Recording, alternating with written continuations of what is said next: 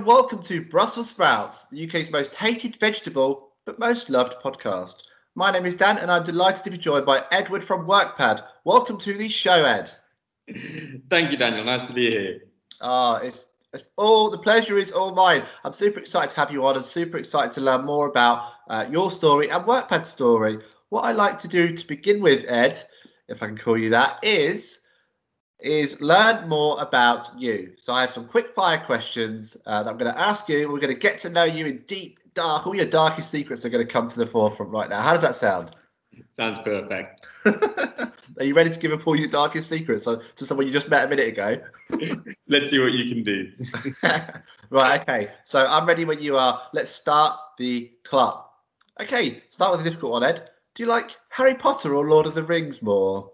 Lord of the Rings. Yeah, yeah, easy one. That's an easy one. I, I actually agree. Uh, and that was a trick question because you said Harry Potter, we'd like to end the conversation. uh, just joking. Uh, do you prefer chinos or jeans? Ooh, jeans. You wouldn't see me in a pair of chinos. Fair enough. I'm not a chinos man, I think. Uh, but, you know, it's okay to have differences. Um, what does your perfect day look like? Ooh, perfect day. Wake up, nice cup of coffee, sat on a balcony in the sun Mm, maybe around golf, nice evening, meal out, nice and relaxed. Basically, just being on holiday all year round. That would be the perfect day. that is the perfect day. I like your balcony idea as well. That's just a really nice thing to wake up to, isn't it? With a with a coffee. I couldn't think of a nice way to start the day. Yeah, me too. Um, so here's a good one. Would you prefer a free, all paid for holiday, or would you prefer to have the money? I'd go for the free holiday because it always seems better if it's free. Yeah, yeah, good answer. um, uh, would you prefer to win the lottery? It's not all about money. They sound like they are. Would you prefer to win the lottery or find your perfect job? Uh, I assume you're already in your perfect job. I was going to say I've got, I've already got that one, so um, it'd have to be the lottery. and, and last question: Would you rather go back in time or forward in time, and if so, to when? Ooh, yeah, tough one. This. That's a really tough one. There are good arguments for both. I think I would go forwards in time because you can learn about the past, but you can't learn about the future. Yeah, do you know what? I agree with you. I, think the past just looks very dangerous as well. Like you're going to get your head chopped off at any given time. See, it depends where. It'd be fun to be able to go back to the dinosaur age, wander around, see what's going on. Um, but if then you said you'd go a thousand years in the future where you don't know what's going on at all, I think that would be amazing to see. Um, quick question for you, Ed. Have you ever seen Jurassic Park? Because I didn't end well. It, but it is my favourite film. oh, there you go. That's perfect. And yeah, I, I, wouldn't want to go too far in the future because I don't know if the hopefully the Earth will still be here. Yeah, but you could be going to Mars on holiday. Yeah, that's true. That's true. Um, good point. I take your point on board. I understand they're flying helicopters now on Mars, which is uh, pretty cool. Um, Ed, quick and easy, perfect. Um, we've got to know you a little bit more now. I think uh, we know a little bit more about your character. Can I ask you a quick question though? How old? How not? How old are you? How are you doing? Yeah, we're doing well. Um, you know, things are starting to open up again. Non-essential retail's open. Staff are coming back into the offices. Um, it's nice to see some life again. I think it's an excited time. People are excited to be coming back and you know, touch wood, it's all uphill from here. So I think it's possibly one of the best months so far. yeah, that's what we're hearing too. Is that a lot of people are starting to sort of really head back into the office, and our, the numbers are sort of going up incrementally each week. It seems. It, it, it is, you know, and if you put work aside, even on a personal level, you know, it's nice to see people going out, smiles on their faces, beer in hand, whatever someone prefers. Just nice to see people socialising again it's been a hard year for, and hopefully we're finally getting across that line. Yeah. Do you, do you think uh, we have turned that corner now? Do you think like that's it? The corner is turned and we're not going back? Yeah, I think it's you know what? I wish I had a um, magical ball telling me the answers. I'd be a millionaire. But um, I, I, think if we're sensible, we are getting there. Um, there are obviously lots of risks that everyone's got to be aware of. Um, you know, you can't tell what's going to happen with other variants coming back into the UK or what can mm. happen here. I think ultimately, if people are cautious, listen to the government advice, um, and follow the rules, uh, I think together, if we're sensible, we can get there into some sort of normal. Um, but again, I wouldn't want to speculate exactly what's going to happen. All that you can ask for and hope for is the best. Brilliant. Let, us hope in um, a year's time we can do this podcast again, but in our studio in London. no, wouldn't that be ideal? uh, Ed, thanks for that. Um, it's always great to learn a bit more about you and sort of how you are and things like that. What I'd like to sort of uh, bless our audience with now is uh, your best WorkPad pitch. So, you know, for all those listening out there, all of our fans, uh, let's um, let's sell on them WorkPad. What have you got for us? Cool. Yeah. So WorkPad exists for SMEs with ambition, a sense of pride. You know, want to be seen as taking their business seriously. We offer the perfect solution we're not funky table tennis room beanbag bonanzas, but somewhere they can make their own. Somewhere private, beautifully finished, and ready to be turned into their own work pad overnight. We offer fully serviced offices in prestigious buildings, not with our logo plastered everywhere, because it's not about us, it's about them, it's about our clients. In summary, we do beautiful private offices with the prestige of ownership, but the freedom to make it your own without any cost or hassle. Ooh, I like it. I'll take it. Where do I sign? I, I like. Do you know? I really like the unbranded bit because obviously you get all these big corporations that sort of plaster their sort of brand and culture, and like you say, um, all these different things, um, amenities and stuff that they're forced to take. Um, what was the decision behind sort of going unbranded for the uh, the clients? So it goes back to why we first started WorkPad all those years ago. Um, you know, it's set up with our two founders looking for an office to start their own businesses. They wanted somewhere that was their own and they didn't want to work within a curated community. And they realized they had no option but to either work under someone else or to sign into a 10 year lease for a new company, which no one's going to be able to do. So that's how WorkPad actually started. We saw the niche in the market, companies that want to take themselves seriously, but don't want to speculate on the next 10 years. Um, and so, yeah, that's, that's what we do and is why we do it. Uh, that makes total sense, really. It makes sense of why the business started then, because you were literally looking for an office. We're like, no, this is just ridiculous. It's, it's far too long terms. Exactly that. And I think, you know, everyone's talking now about why do people want to go back to the office? And I think people are moving away from it's about bums on seats. It's really not. You know, what people really miss is being able to socialize with their colleagues, collaborate together, you know, have an environment that improves their productivity, but also a fun place to go. Um, so, you know, we can touch on why people go back to the office, how the commercial real estate sector will differ in the future but it's mainly around clients just wanting their own space. You know, everyone is unique. What you think is perfect, I'll disagree on. What I think is perfect, you'll disagree on. So your office will be different to mine. And the ability to now someone can have their own custom office, completely bespoke, their own branding culture. You know, it's something unique and it's something there's massive demand for. Yeah, I agree, and I think you're right about people wanting to go back just for not just for work reasons, but for all those other bits that you've talked about of wanting to go somewhere. Because um, in theory, you know, maximum life efficiency would be just to wake up and sort of roll into a desk chair and just start typing, you know, then roll back into bed and and just recharge for the night. But that's not what we want. Correct. We can also look at, you know, burnout. There are so many studies around it at the moment. Then actually it's not healthy just to roll out of bed, sit on your laptop, roll back onto your left hand side and fall asleep again. You know, we are social creatures and that's really, really important. And I think you look at London as a whole, why do people come to London? Why do people flock here?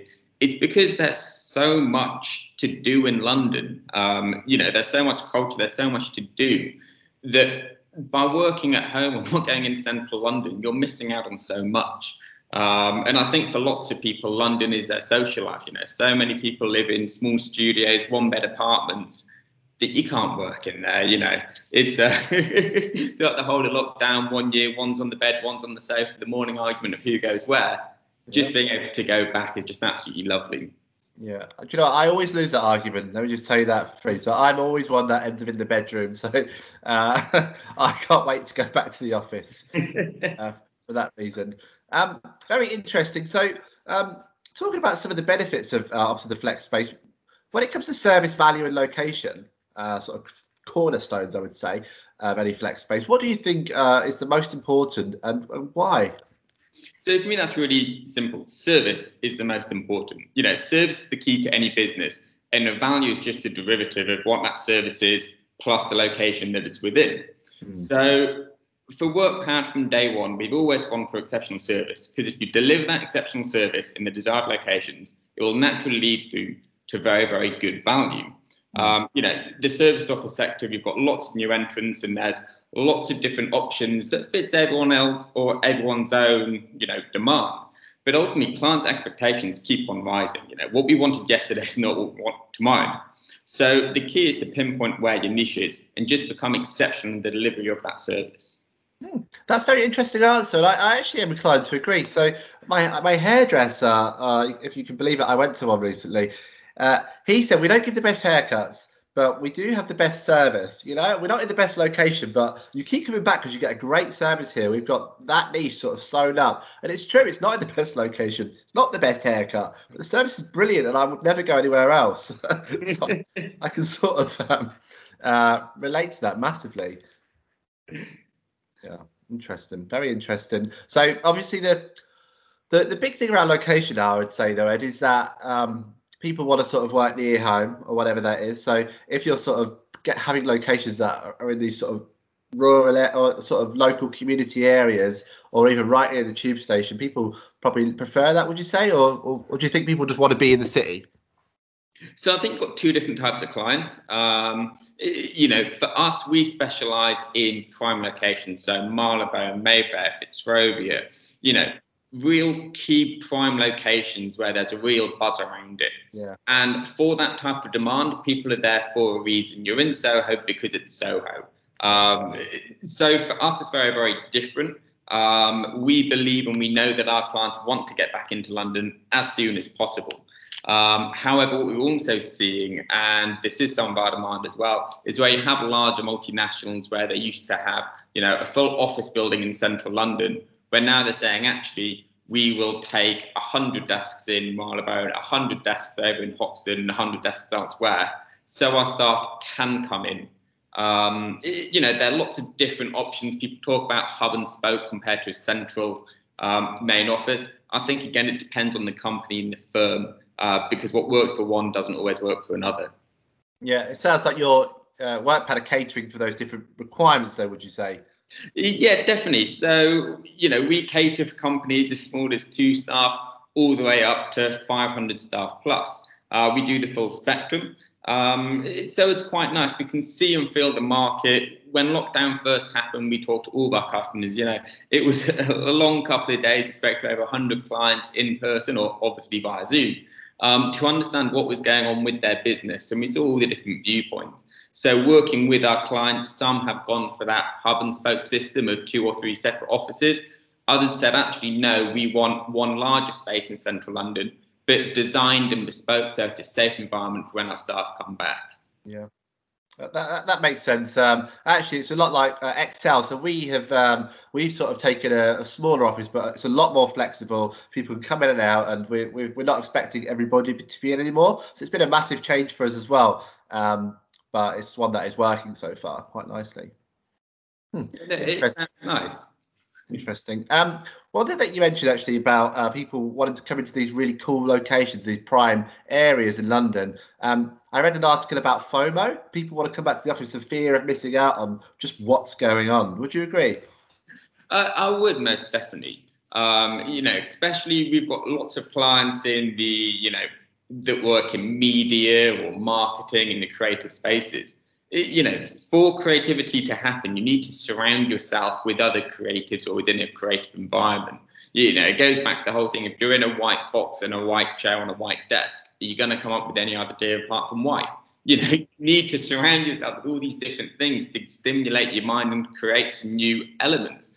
Um, you know, but you can take that outside of just the, you know, marketing, media, you know sectors even if you go through and look at private services accountants or vc firms still being able to collaborate with others you learn so much more talking to colleagues. Ultimately wherever you are whatever stage of your career you're at you never know everything. And you can always learn from people older than you or younger than you. There always new ideas or old experts that will always be able to help you. Um, so you are, i think that FOMO element is massive there's a fear of losing out if you're not going to talk to people and communicate. Yeah, do you know? I agree. I've been sitting in my room for many uh, for a year now, uh, and I'm sort of uh, in marketing, and I can testify that I haven't had a good idea uh, since it started. So I'm hoping by the time we go back, I can uh, start picking up those ideas uh, from the from the stealing ideas from other people is what I do. No joke. Um, the WorkPad brand is very strikingly clean. I noticed the website's got a very slick sort of look to it, and everything about what you do is quite slick and cool looking sort of crystal cool. I like it. Um, can you dif- how does this differentiate you in the market and does having that sort of brand help you in your conversations with um, the sort of members and uh, I don't want to say tenants, uh, customers?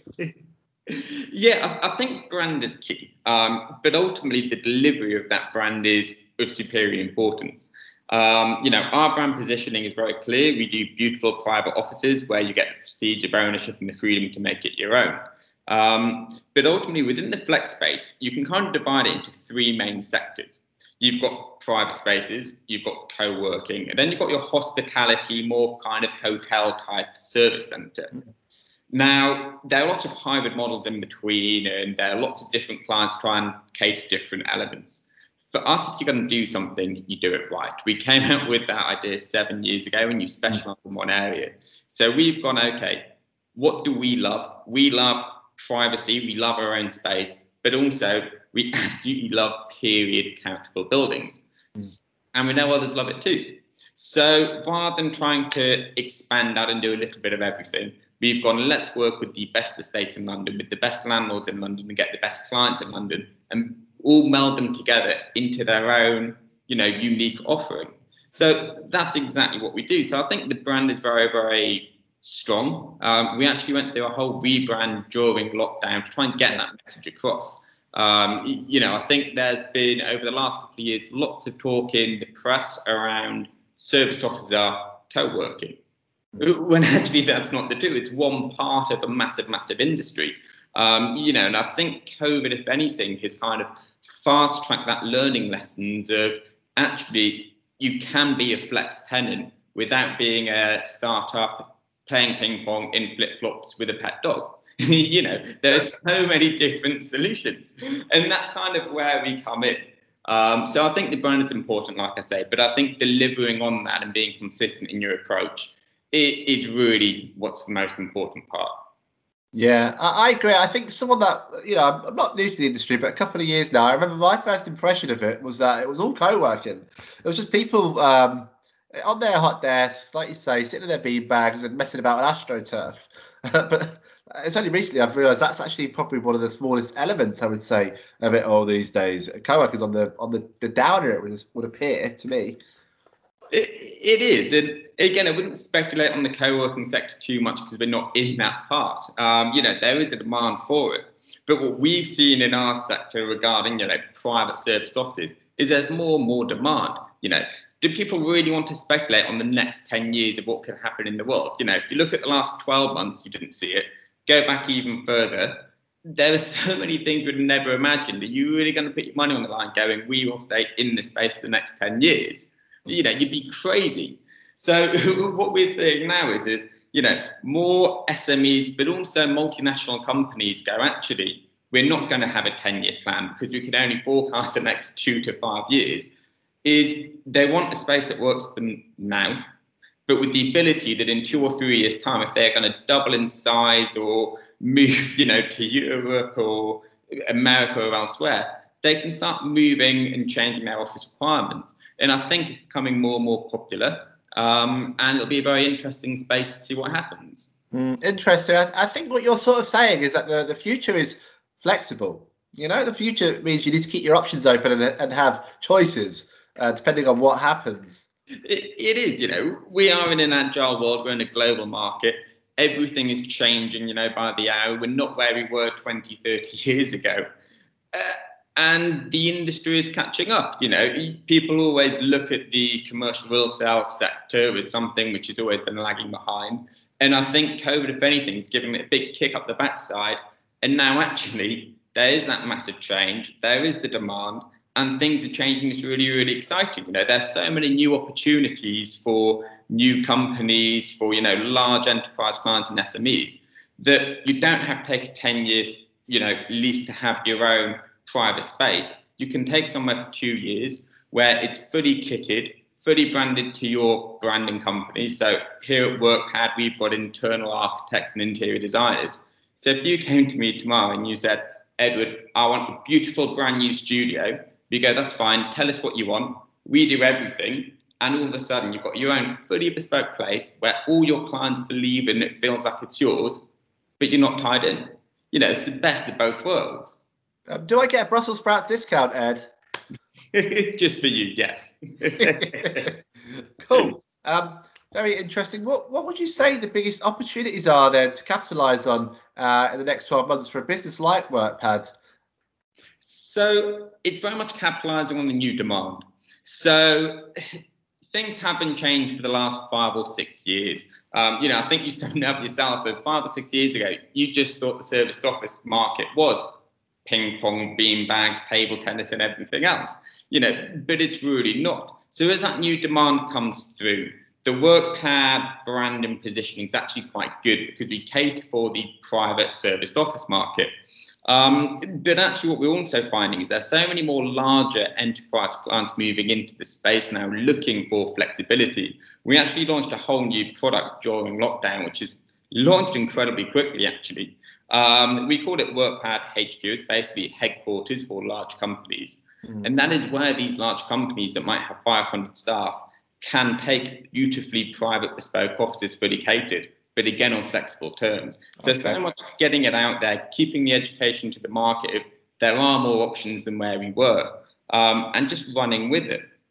So is it like they're a typical large office, but just without the sort of lock the, the chains around their wrists? Is that what we're saying? It, pretty much, yes. Um, so, you know, we've got a search function. So we can have an agent work with you. You could say, look, I want a brand new office building or a lovely old historic grade two style listed building.